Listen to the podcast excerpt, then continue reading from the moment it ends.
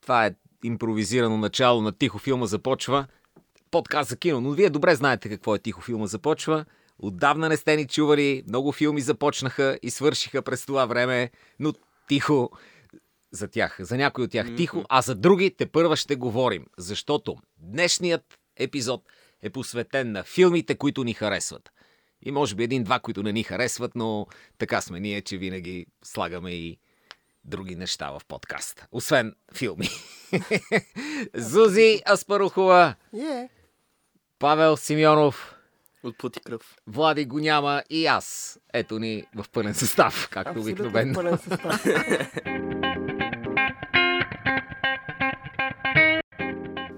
Откъде да започнем, хора? Ами от, а, може би, тъй като ти вече каза, че а, а, това ще е брой посветен на филмите, които харесваме, нека да уточним, че това са филмите, които сме харесали за миналата година. Част от тях Да. намериха място в номинациите за Оскар, а, които ще бъдат дадени в края на март. А, част от тях, ови, поне за мое съжаление, не намериха място. И аз а, така леко страдам. Но всеки един от нас има поне 10 филма, може би по-малко, които със сигурност страшно много е харесал а, през 2021. Не знам какво е вашето мнение, обаче аз а, така моето усещане за 21 като кино, може би съм имала по-високи очаквания, но по-скоро беше година, в която Абе, помня, помня 2019, когато излезе 1917, когато имаше паразит. И когато всички спораха кой от двата трябва да вземе, спомням си, че тогава излезе Джоджо Рабит, а спомням си предната година с три билборда извън града, с Get Out. В смисъл, някакви заглавия, които ти гледаш и си кажеш, това е бомбастик. В смисъл, това ще остане. И ти знаеш, че ще остане във времето. А, 2020 ми беше по-скоро такава година. Имаше страшно много филми, които ми харесаха, не очаквах. Sound of Metal, а, а, Nomadland, който бащата, който ме трогна ревах като магаре. А, тази година, т.е. изминалата 21 обаче и, има някакви филми, които според мен се отличиха като добри и попаднаха в някакви номинации, спечелиха награди, включително ние сме вече на финала на наградния сезон. А, просто защото са излезли в правилната година. Това е като да си на правилното време, в правилното време, на правилното място. Това е моето усещане. И а, така се чудех дали вие мислите така. Ами, да, изглеждаше малко незначителна киногодина. Mm-hmm. Все едно имаше по-важни теми, отколкото mm-hmm. кино и когато се появеше хубав филм, около него се чудихме има ли по-важна тема, освен че е хубав филм. Точно така. И, и стана една, едно мазало. А, имаше, разбира се, неща, които ставаха за гледане дори в голямата картинка. Дори да върнем назад лентата преди 2019 Mm-hmm. а, някои нови неща изглеждаха сякаш са правени по-отдавна. Други през 2021 гледах стари филми, стари-стари, да кажем, трите билборда извън града и усетих колко са тъпи. Тоест колко тъпи сме били преди да ни удари тази така наречена пандемия и да почнем да преосмислим нещата. А, апропо, дълго мога да ви говоря каква гигантска кинозаблуда е трите билборда извън града. Колко... Аз го харесвам. Не, да, на мен Кога не го гледа за последен път? Кога го гледа за последен път? Ми гледа го преди, преди година някъде. Преди мисля, пандемията. Че, пред, ами, мисля, че беше Да. преди пандемията. Гледай го сега, Сузи, и се приготви да разбиеш един мит. Може Отвратителен би, филм. може би. ужасно тъп. Може би. Нямам представа. За сега, за сега съм фен и Пандемията съм фен. променя гледните точки. Не, наистина, не само пандемията, ами и всичко, което се завъртя по край пандемията, смени гледната точка на нас самите. Да. И някои неща, които изглеждаха актуални, всъщност се оказаха изцяло не в, не в смисъл. Други запазиха актуалността си въпреки събитията, а трети са все едно ново начало имало се. Все едно а, киното за, за малко е отсъствало, появило се отново и сега трябва от самото начало да го оценяваме. Не знам, такива, такива са ми Това е моето с 21. Тази година, М, може би, филмите не са... Няма толкова, които са в преобладаващия културен разговор, като Паразит или нещо такова. Обаче, все пак, като количество филми, които харесах, със сигурност е по-високо от повечето от последните няколко години. И със сигурност по-високо от 2020, където аз усетих сякаш най-малко се говореше, най-малко Да, да. страст имаше за тези въпросните номинирани филми. Факт. То самата и церемония беше Да, такава. много. Е, изобщо усещането беше такова. И а, дори самите филми, помните, това са филми, които излязоха на платформи. Кината бяха затворени. Ние празнувахме, когато Тенет излезе. И въпреки това, Тенет, ако помните много добре от това, което ние сме говорили за него, тук бяхме на едно мнение всички, че той е по-скоро слаб филм. А, не заради Кристофър Нолан, от който очакваме някакъв вау, просто сам по себе си беше много бъркан филм. И ам, аз не съм го гледала от тогава и не мога да кажа дали мнението ми се е променило с времето, но а, усещането ми тази година е просто за липсата на нещо бомбастично. Нещо, което толкова много, толкова силно да ме впечатли, че да рутвам за него и да си казвам, това трябва да спечели, когато той спечели, да страдам и да съм... Защото аз го имам този емоционален привкус. Когато дойде момента да се отличават най-добрите. Всеки има своите фаворити. Всеки, който е запален по киното, има своите любими неща, които са излезли през годината. Има някакви неща, които са му харесали, някакви неща, които си казва, а, без стават. И някакви неща, които изобщо не разбира защо някакви хора говорят за тях. И си казва, боже, какво се случва? Аз ли съм се объркал или другите не са прави? В този смисъл, ам, тази година ми беше такава. В смисъл, имаше, някакси, все едно има за всеки по нещо, но това нещо не е достатъчно голямо, за да се отличи като едно голямо нещо няколко по-дребни, ами просто имаш много-много дребни неща, които, които се случват и които са супер приятни, но окей, нали, все тая. И при всички положения 2021 даде най-добрия филм изобщо, според мен, и Пол Томас Андерсън. и това е филма Worst Person in the World. Този филм би бил украса на всяка една година и е странно, че се появи през 2021 точно. И според мен а, е филм, за който може би един ден повече ще се говори, отколкото сега, докато сме усъвременници. И ето ви, аз започнах с нещата, които наистина са ми харесали и са ме впечатлили.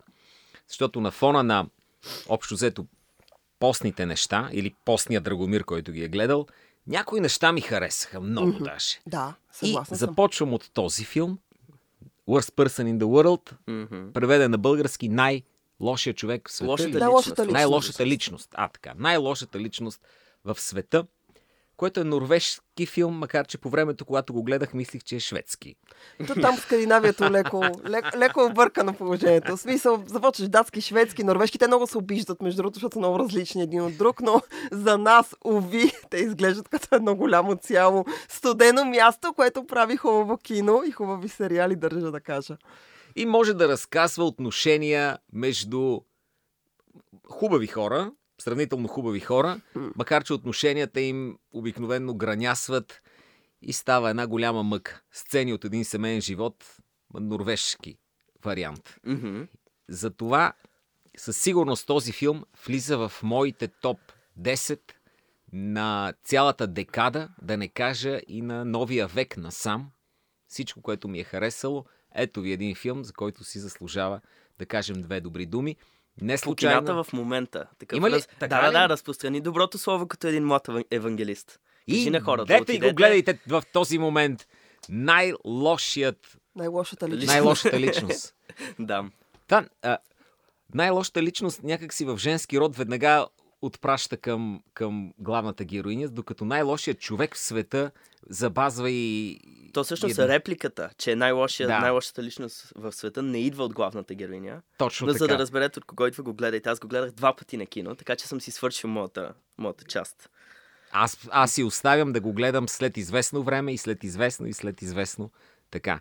Но бих искал, в, в фантазията ми беше, да номинират и актрисата за Мгм. главна женска роля, пък макар и филма да не е англоязичен. И много ми се щеше да я видя номинирана, но не би. Но Кога... са Аз други гледах номинациите на живо и преди главна актриса имаше оригинален сценарий. Когато видях филма в оригинален сценарий, а, викам, окей, всичко, всичко си дойде на мястото. Сега ще видим актрисата и така нататък. Не се получи, но няма лошо. Аз няма големи надежди за този филм, където и да е извън чуждоязичен. Но няма проблеми. Всяка година има право, според академията, на един добър чуждоязичен филм и тази година те избраха да е друг. Да. Drive My Car. Карай колата ми, да.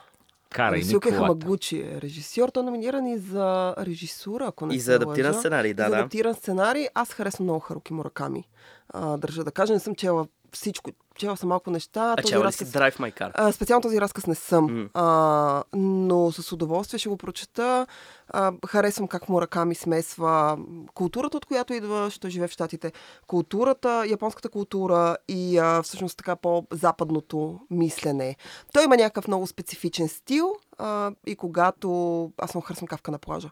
Когато прочетете Мураками за първи път, той или ще ви хареса, или просто тотално ще ви отврати. И в този смисъл, ако... Тъй като Drive My Car идва на София Филм Фест и хората могат да го гледат по кината, препоръчвам да се направи. Искам да кажа за повечето, чуждоязично, повечето чуждоязични филми, които са номинирани и изобщо тези, които ще излязат на фестивал у нас, включително и за най-лошата личност на света, че зрителите трябва малко се зарадят с търпение. Примерно на Drive My Car действието започва след първата, първия час. Горе-долу, да, да. Тогава почват началните надписи. Точно така, началните надписи- какъв пролог. И, а, и всъщност историята, е, тъй като история в историята е много бавна, психологическа, тя на взаимоотношения. В смисъл, човек наистина трябва да има търпение. Това въжи за най-лошата личност на света. Аз съм, в смисъл, приятен ми беше този филм. Не смятам, че е най-доброто, което е излязло тази година. Това е лично мнение. А, харесва много Йоаким Триер. А, Осло ми хареса. Моя любим филм негов е Телма, а, който препоръчвам с две ръце. То, отново той се занимава с така женски образи, с жената, с порасването, но в случая с Телма смесва свръхестествени елементи. Има в Телма, а, така че ако тази тема ви е интересна, т.е. за жената в някакъв нейн пиков период, защото тук говорим за жената между 20 и 30 годишната и възраст за най-лошата личност на света, то със сигурност и Телма ще ви хареса, Осло ще ви хареса. Йоаким Триер като цяло прави добро кино, нали, така напредва. Чудесен скандинавски филм, с много хубав саундтрак. Това, което М. много ми хареса на най-лошата личност на света, а, беше чудесния а, саундтрак. И тук аз директно ще се включа с моя любим а, чуждоязичен филм за 2021 филм, който за съжаление не мога да разбера защо не попадна в а, шортлиста, след което не попадна и в топ 10 на... Ам, не попадна и в топ 5 на чуждоязично кино на Оскарите. Това е Титан. А, белгийския, белгийския филм, който се спечели Златна палма в а, Кан. А, Титан е нещо, което ме шокира. А, страшно много ми хареса начинът по който е изграден сюжета. Страшно много ми хареса главната актриса. А, аз съм гледала на тази режисьорка, чието име не мога да изговоря и посмъртно. Дюкорно. Окей, ето, човек, който говори френски. А, Рол съм гледала за едно момиче, което започва да яде а, човешка плът. А, супер брутален. Са Титан не е чак не минава в чак такава крайност, нали, да се занимава с някакви други теми, но отново имаме свръхестествен елемент, т.е. леко имаме фантазен елемент в него и ако очаквате нещо, което е трилър или хорър, той не е това. А, той смесва трилъра с хоръра, с а, психологията, с някакъв мистицизъм, с, а, а, а, с а, така елементи на, на фантазно, които обаче са толкова обрани, че дори да не ги хванете, защото те са няколко сцени, дори да не ги хванете, дори просто да следите сюжета като нещо по-реалистично, той пак работи за вас. Така че в, а, когато говорим за чуждоязично кино и когато глед, а, говорим за нещо, което е пропуснато, според мен, по много така неприятен начин, не мога да разбера защо, това със сигурност е Титан. Титан не е моят гледах фаворит. аз Титан. Аз гледах Титан. Да. По-скоро ми хареса. Хареса ми а, посоката, в която отива, която е по...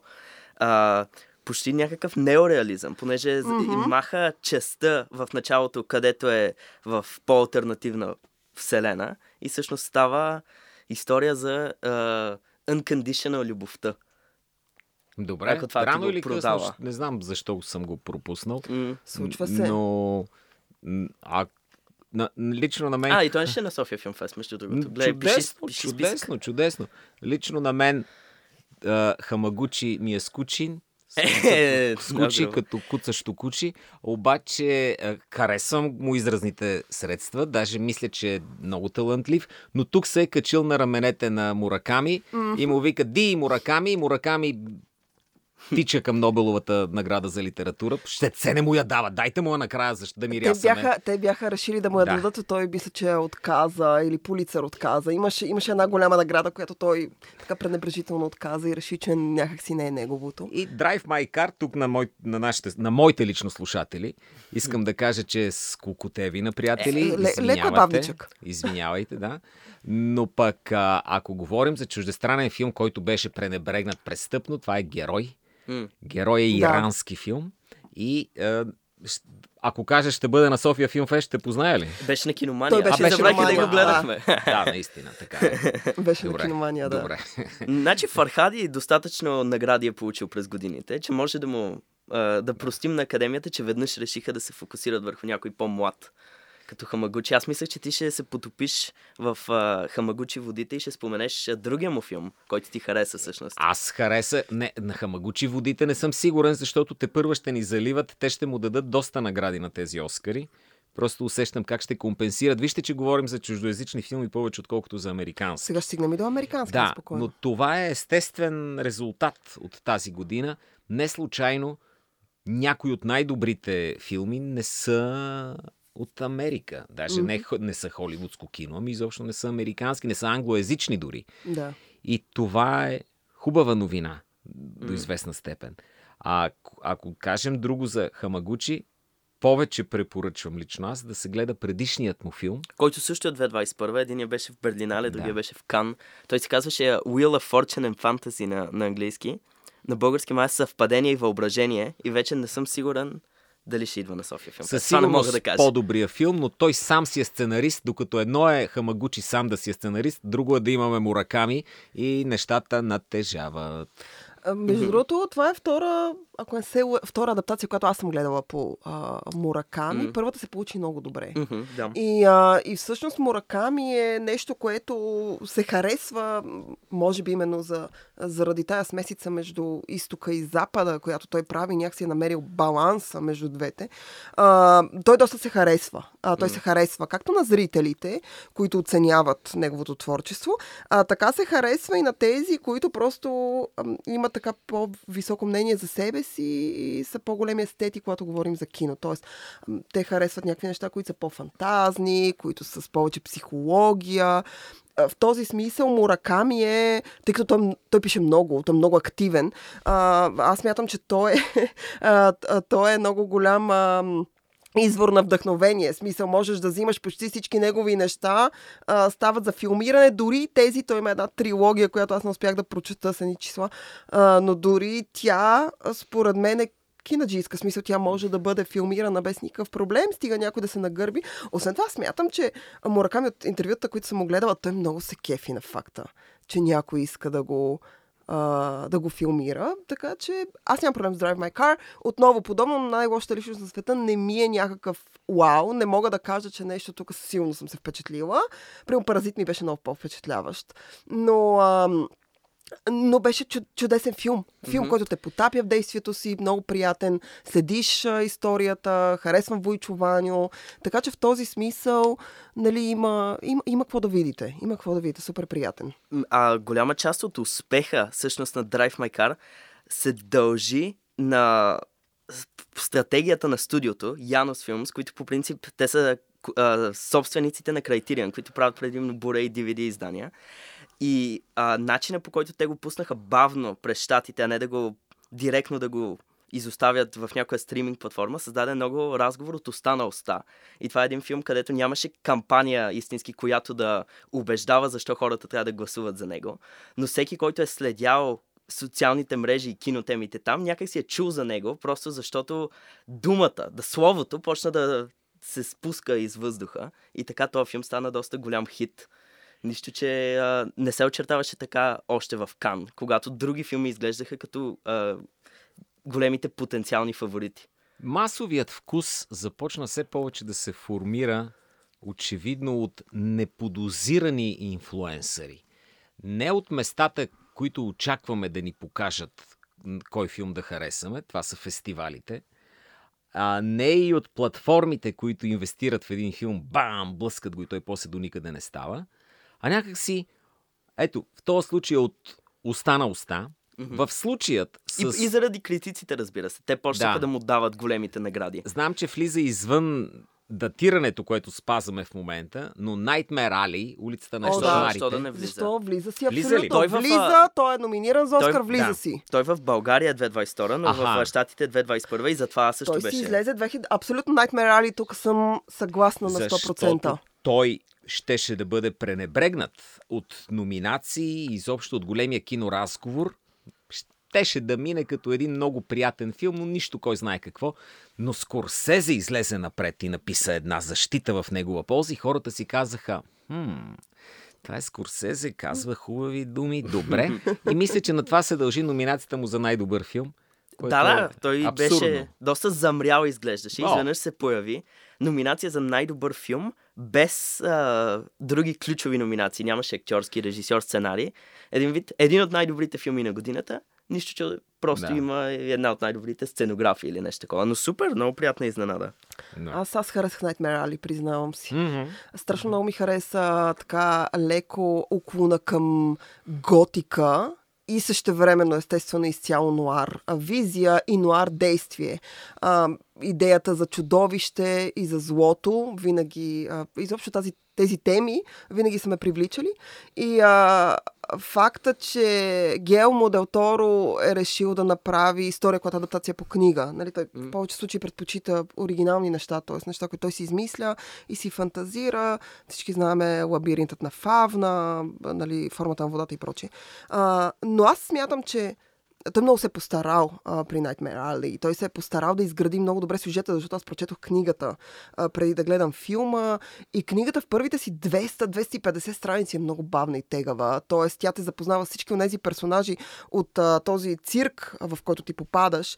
И чак тогава действието започва. А, той е изчистил всички тези неща и ги е натъпкал някакси между другото, за да можеш ти да имаш една цялостна картина. Начинът по който го е снимал, тъй като той го е снимал така, че той да има цветна и черно-бяла версия, ам, е разкошен. Чудесен актьорски състав, при него това винаги е налично. И освен това смятам, че чисто и просто, когато Гилмо Дел Торо има нов филм, е, това е повод за празник. Това е повод ние да празнуваме киното и да се радваме, да ходим да го гледаме.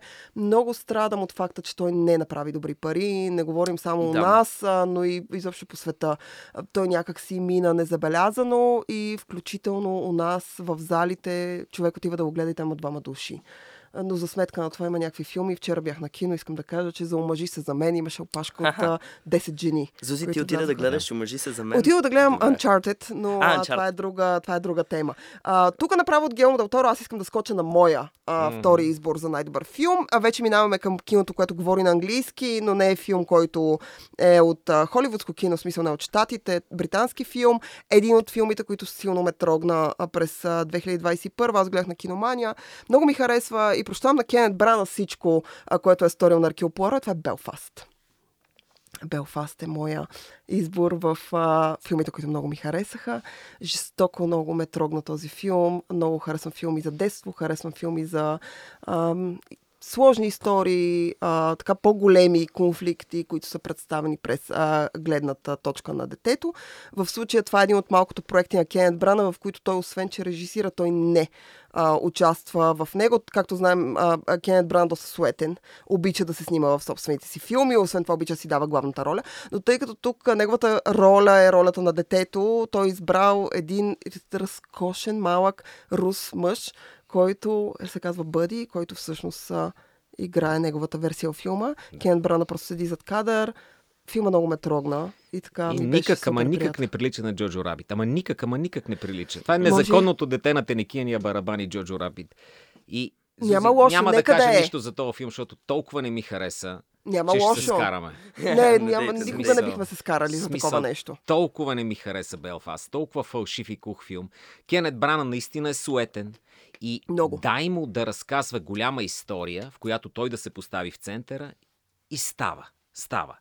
Дай му да разкаже нещо съкровенно от детството му и ми дранчи на кухо, и са клише до клише, и черно-белият цвят е напълно излишен, и начина по който разказва детското е Появява се едно момиче, не е ясно каква е, нищо важно е да има по-голямо момиче, защото Джоджо Рабит имаше и хората харесват това.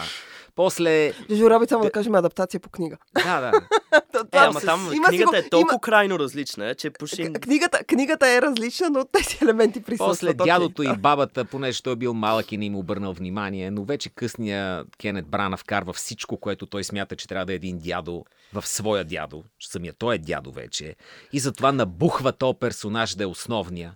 И вместо, е да си, готин, и вместо е да си го да. даде сам да играе, което трябваше да направи, той Няма да нужда. играе Аз, аз харесвам това, че Кенет Брана не участва в този филм. Аз предпочитам той да не Спирам участва да в говоря този за. Белфаст. Аз... Но актьора, който играе дядото, Киран Хайнс, с- почти със сигурност прави по-добра роля, отколкото Кенет Брана щеше да направи. Кира Е, Хайнц би направил добра роля, каквото и да Е, изиграе. окей, фер. Добре. Дори мъж на 20 години по-възрастната Джуди Денч. А, тя е, тя е повече години Дори, по-възрастна. дори чувство. и, тази съпружеска двойка, която беше абсурдна за нивото на, на реализъм, който този филм искаше да покаже, защото разказваш историята от детството за Белфаст, черно-бяло, уличка. Толкова не кликна с мен, че, че е, четири пъти си гледах часовника кога свършва и исках и света да свърши преди този филм да свърши ужасен. Боже, хубаво, че се, света не е свършил. Извинявам се, Съжалявам. се. Това е Не, най-голямата аз- Лошото е, че той ще свърши, ама след Белфаст. Да. А, аз, аз напълно Аз те разбирам. Белфаст, всичко е А, а, аз напълно те раз... Аз нямам проблем с това, че някой не харесва Белфаст. В смисъл, хора много мнения най-различни. А, при мен Белфаст пък работеше, защото именно защото е черно-бял, това е нещо, което аз харесах като елемент. А, и за разлика от теб, аз смятам, че той няма за цел да бъде реализъм. Тоест, това е като... Аз имам една много любима случка от детството, в която аз смятам, че е придобит спомен, защото са ми я разказвали супер много пъти. Ако аз трябва да я изобразя на кино или да изобразя по някакъв начин, да я разкажа, то със сигурност тя ще бъде хиперболизирана. Със сигурност баба ми ще изглежда много по-красива, отколкото е била. Аз ще бъда в центъра на този свят, нали, на малката ситуация, която се случва и прочие, и прочие. В този смисъл аз харесвам тая предобреност и хипербола, която Ми- съществува в Белфаст. Че, че Кенет Брана е роден стар. Не знам дали е в роден него стан, не няма кажа. младежко, дори когато беше млад. А, и когато разказва детска история, не виждам детето. Виждам дете, нарисувано от възрастен. Тоест, то прави това, което възрастния му е дал да направи. Не е истински дете. Аз съм гледал филми с деца в главната роля и, и е различно. Но не е запазил но е запазил изцяло детското си. Тоест не се е превърнал във възрастен Спилбърг с Уестсайска история. Охо. И Уп. ето това е разказ, който така духът на времето, ако живееше в Белфаст, ама на половината от това, както е жив в Уестсайска история, щях да съм много щастлив.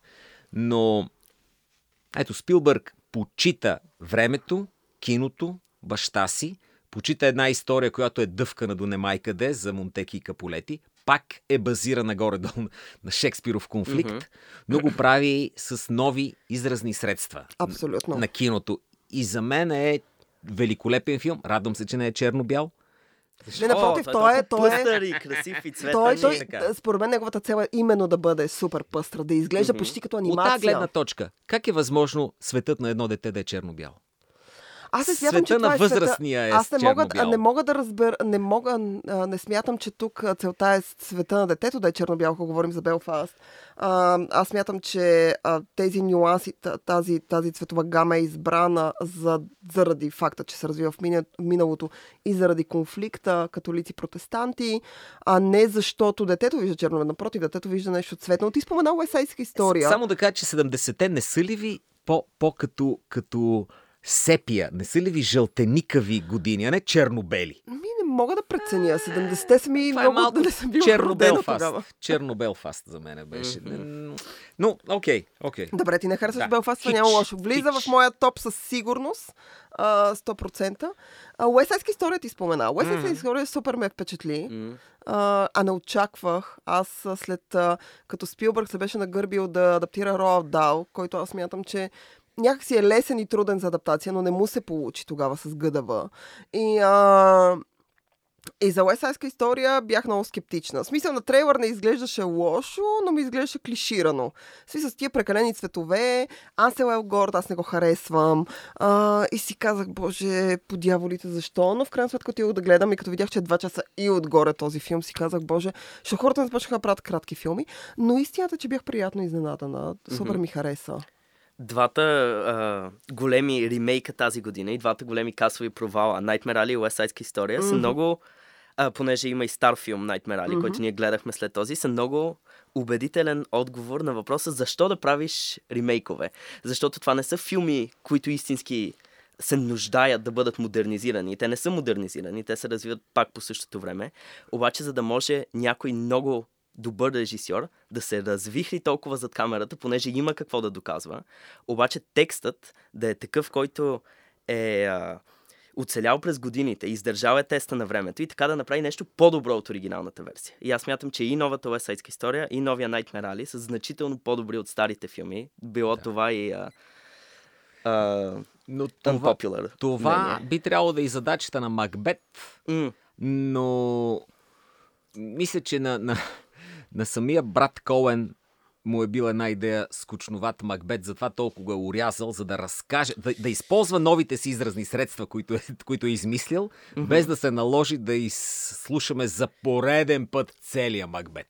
Ние ако слушаме целия Макбет, това трябва да е 4 часов филм, да, пък не мисля, да. че ще имаме сили за 4 не. часа да гледаме рецитали нали, предишни, Шекспир. Предишни версии на Макбет, като на Полански, се усещат много по-големи и епични, но тук различна е целта и най- хубавото в новия Макбет е завишеното ниво на а, абстрактност, mm. което всъщност и решава, нали, много е глупаво да кажеш, че имаш проблеми с оригиналния текст, който по ли си от Шекспир.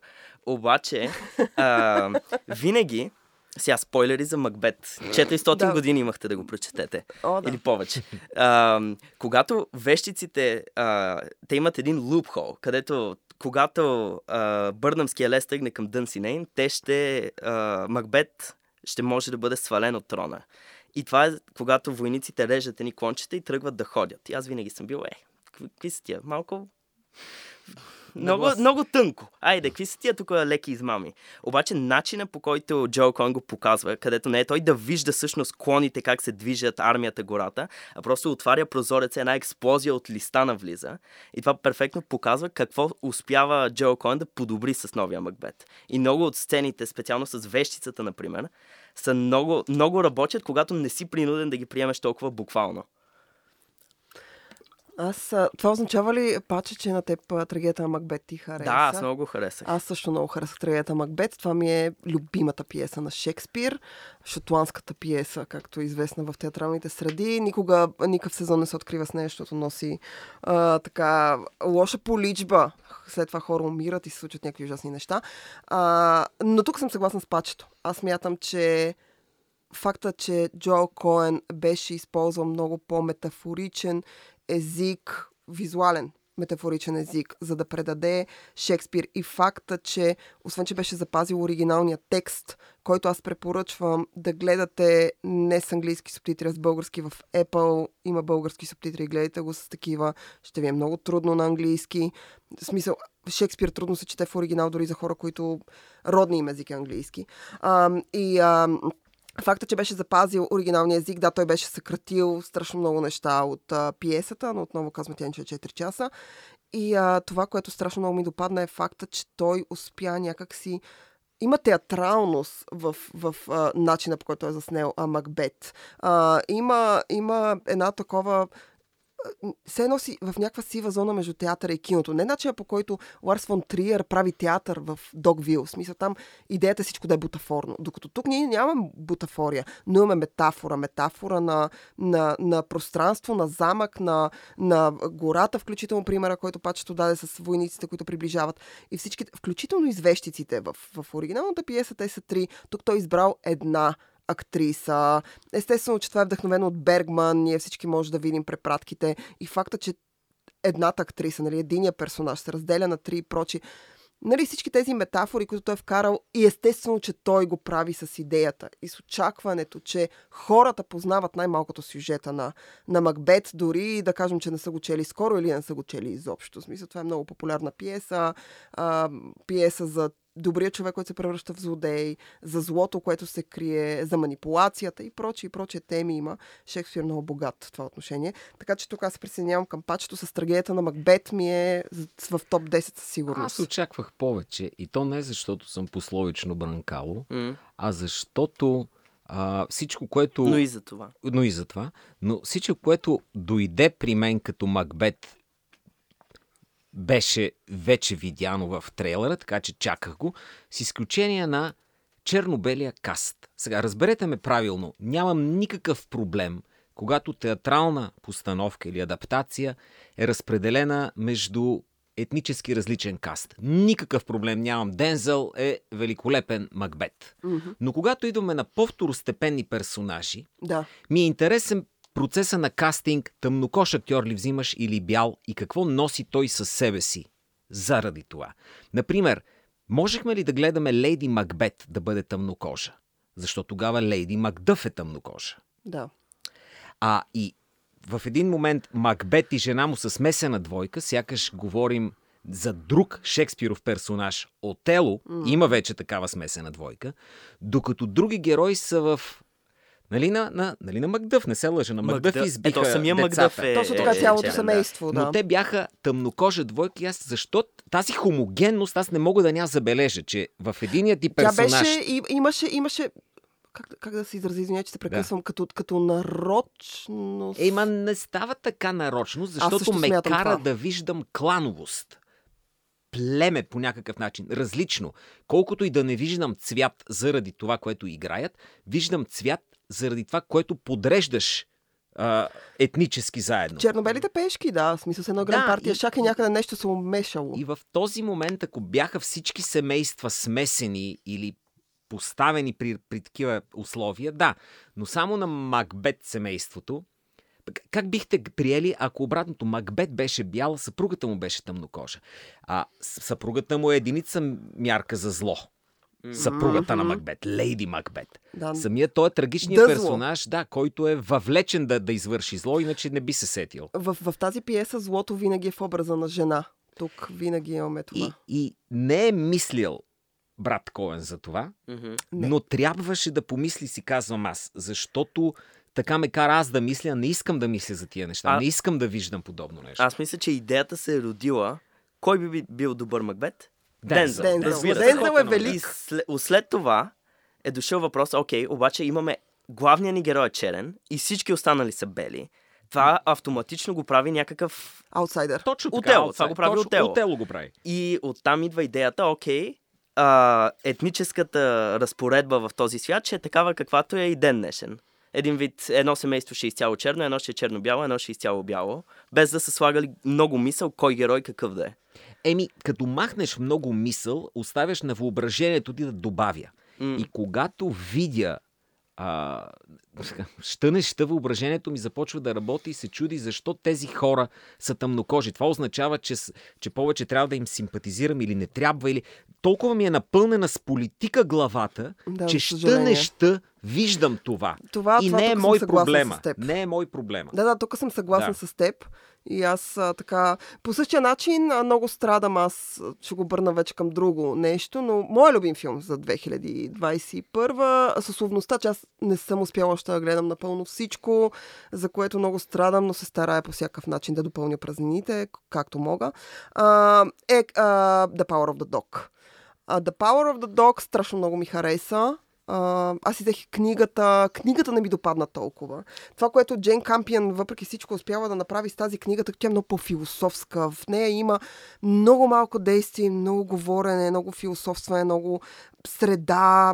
е, Конфликтите са някакси притаени. И ти, докато разбереш, че има конфликти, той някакси избяга в хръсталака.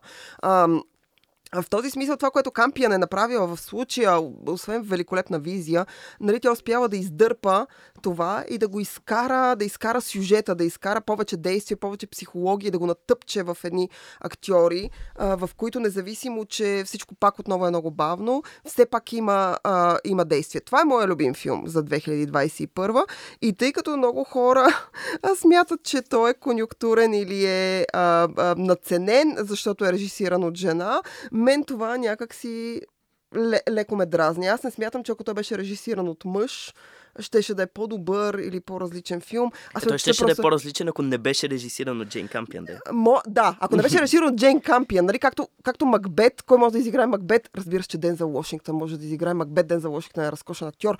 А, да, в този смисъл тук, а, а, нали, аз много страдам от факта, тъй като историята аз харесах The Power of the Dog по простата причина, че историята започва като едно, преминава през друго и се превръща в трето а, на финала. Моя любим образ от, а, от Power of the Dog е младия Коди Смит Макфи, който аз съм гледала преди това като доста мъничък в а, поканима да вляза включително. А, и той е моят фаворит в неговата категория. Много се надявам да вземе наградата, въпреки номинациите на Джеси Племанс, който така е Е, никой няма да гласува за Джеси Племанс от този филм.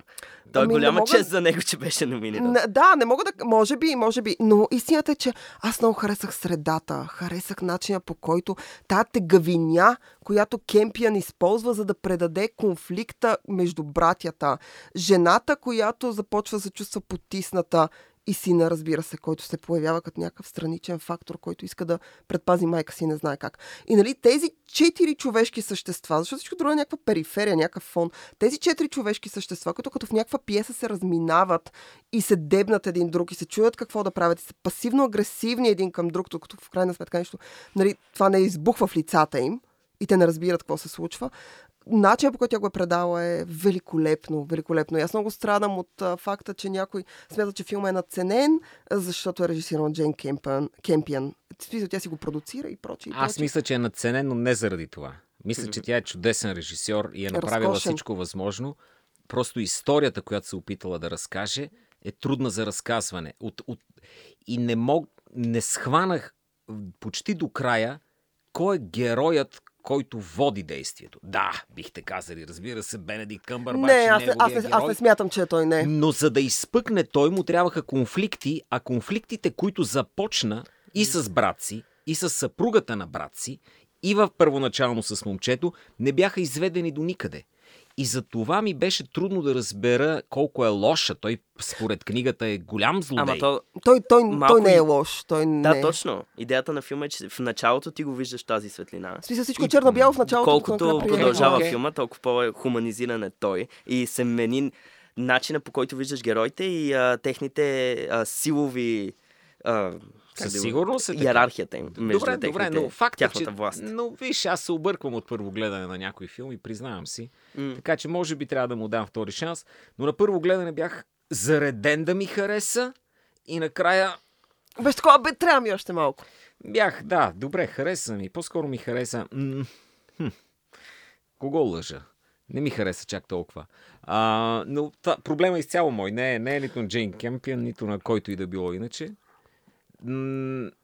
И трябва да, да добавя пък тук, все пак трябва да... Не мога така да, да, да завърша на нещо, което не ми е харесало, но изгубената дъщеря за мен е скрит, скритата лимонка.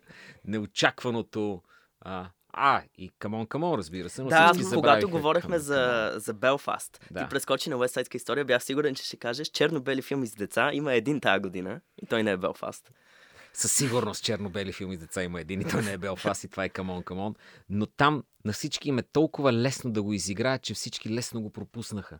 Това е най-хубавата роля на Хоакин Феникс, за която почти не му се е наложило да се готви. Не мога да си представя как, някой да го пита как влязохте в тази роля. През вратата просто влязох и я изиграх. Но е, но е много, много нежен филм. Камон, камон. Както и Изгубената дъщеря. Много съм впечатлен от Маги Джилен Хол, че може с такъв дебют да изфръкне. И виж, ако си говорим за жени режисьори, макар че много е глупо от това разделение, те или, или си режисьор, или не си, мъж, жена, все едно, но Маги трябва да я държим в, в полезрението си. Абсолютно, тук съм съгласна. Маги е страхотна. Страхотна е. За мен The Lost Daughter Да. беше изненада. А, аз не харесвам Елена Феранте, признавам си. Така и тая приятелка не успя да ме впечатли нито на хартия, нито на екран. В смисъл, първия сезон беше много приятен, но там насетне нещо се затлачиха нещата. А, и когато... Непозната дъщеря е супер тънка книжка, и, но това е... Това е филм, който много ми хареса. Много ми хареса начинът по който беше балансирано действието между трите женски образа, защото ние имаме три женски образа. Минало, настояще и един страничен фактор, който е някаква като, като, като предаване от едното към другото, т.е. като да виждаш себе си в някакъв друг образ. И, ам, и жената в депресия, разбира се. Тема, която е много любима, не само на Феранте, много преди нея, не много след нея, и изобщо на киното. И начинът по който тя беше изразена тук, начин по който беше разказана. Не знам дали е заради Оливия Колман, която е която е нечовешки яка. А, или е заради начина, по който Маги Джилен Хол построява действието, но филма беше бижу, такова, дето някакси мина и замина. В Смисъл, Да, да. Бафта включително пропуснаха Колман да я номинират. Аз много... Но Оскарите я номинираха, така че е Оскарите я номинираха, Те номинираха факт. и младата и версия, А, която Джеки, е Дже-. Джеси Бъкли, абсолютно заслужена номинация с Джеси Бъкли, която аз мятам, аз много я харесвам още от а, I'm Thinking of Ending Things а, и си я следя много активно. Смятам, че хората трябва да следят. Джеси Бъкли е едно бижу, такова мъничко, младичко, което може да гледате. И Дакота. Аз много обичам Дакота, независимо от мнението на повечето хора. Що? Тя съкс, аз жестоко и се Що кефя. съкс беше чудесна. Чудесна беше. Е, искам Да. като за финал момчето да споменем а, може би най- така бомбастичният чисто визуално филм а, за миналата година. Ние го харесахме. Това е Дюн. Дюн. Да, ние не сме го обсъдили тук, понеже имаше цял Специален епизод брой. за него. Иначе затова се опитахме малко Н- Но е да хубаво съберем да, и да, го, да го нещо кажем. друго. А, вие какво... Смисъл, ние сме обсъждали Дюн. Мгм. Аз мятам, че а, липсата на номинация за Дани Вилньов в тази ситуация е пропуск. И а, На- м- Мисля, че идва, защото ако приемем, че втора част е гарантирана, мгм, да, тя е. Нищо. Е, да не бързаме, да не слагаме още каручката пред коня, да започне да я работи, да заве, и тогава може да последва съдбата на властелина на пръстените. Мгм. Т.е. да се превърне в нещо по-голямо, отколкото сега ни се струва, че е. Абсолютно. Има този капацитет, а, но пък историята е недоразказана още. Всички знаем. Тя свършва в, в нищо. Няма, няма истински финал М. в този филм. Така че да приемам, че е просто едно чудесно начало и никой не е бързал да го прехвалва, за да не го развали. Така искам да мисля за А, този аз, между другото, паралела с Властелина на пръстените, който правише абсолютно същото усещане с Дюн. Мгм. Когато отидох да гледам преди хиляда години ми се струват първата част на Властелина на пръстените и той, тъй като свършва, те първа започва тяхното приключение. Те първа да се разделят за другата и всеки тръгва по пътя си, нали, Фродо и сам се качват на планината и тръгват. И, и финални надписи. Аз си казах, гледах два часа за това. Смисъл, Всички бяхме така. Всички бяхме какво се така. случи? Нали, така че в този смисъл Дюн а, горе-долу п- п- п- така предава същия тип. Тоест действието тъмън, аха да почне, защото ти имаш някакво постилане, някаква предистория. Кланове, тя е много сложна среда, а, нали, кланове, планети, кой къде отива, конфликти, убийства и така нататък, нали, политически игри. И тъмън започва вече приключението на Пол, Да. финални надписи. Но, но Дени Вилньов е добър в дългия жанр. Да. Добър е. Добър Той е. не може да е кратък, но тръгнали да е дълъг и чудесен и затова съм оптимист за следващите дюнове. А, Да. Добре, по едно финално предложение от нещата, които сте харесали, пък а, те някак си не са успели да... Или, или просто, които дори да са намерили място, но някак са били подценени, аз имам своето. Добре, аз ще кажа. Друг филм, който ще гледате на София Филм Фест, The Card Counter, на Пол Шрейдер, който е може би най-Пол Шрейдер филма, който Пол Шрейдер е правил. А, неговите интереси като сценарист и режисьор са тези много сурови филми за самотен мъж, но пък той преди това е критик. И любимите му режисьори са Озо Бресон и Драйер. И той има цяла книга за трансценденталното кино, както го нарича. И последните му два филма, този и First Reformed, са перфектна смесица между тези два негови киноинтереса. Между е, и, и Бресон, и Пол Шрейдер винаги правят филми за самотния а, мъж. Обаче а, вече е открил перфектен баланс между нежно и сурово и мисля, че е достигнал една от най-добрите фази на режисьорската си кариера. Не може да се надмине като сценарист, но все пак прави много солидни филми. И освен това е много забавен да му четеш постовете във Фейсбук. Да, където пише големи глупости. Но много е яко, че а, прави добри филми и пише глупости във Фейсбук. Така трябва да са всички хора. Така съгласна съм. Но повечето са пишат глупости във Фейсбук и не и не правят. правят добри филми. да, да, съжаление, това, е- това е мнозинството. Това е мнозинството. Ам, а, тогава аз ще кажа моето, така, моя финален филм, който много харесах. Ние сме говорили надълго и на широко за него, няма да изпадам в подробности. Това е The French Dispatch а, а, на Уес Андерсън. Смятам, че той някакси мина под радара. И а, незаслужено. Не казвам, че е най-добрият филм на а, Уес Андерсън, а, но със сигурност е едно чудесно, а, вкусно и бомбастично предложение от този разкошен визуален режисьор. Така че ние имаме епизод за Уес Андерсън, може да го чуете. Да. Еми, аз тогава ще кажа Шон Бейкър и Ред Рокет, Уху! което е... И него на София Филмфест. и Това е моята София. роля днес. Аз ви казвам Да. какви филми ще идват на София Филмфест. Добре, Абсолютно. важна роля, а, но там главният герой е толкова чаровен.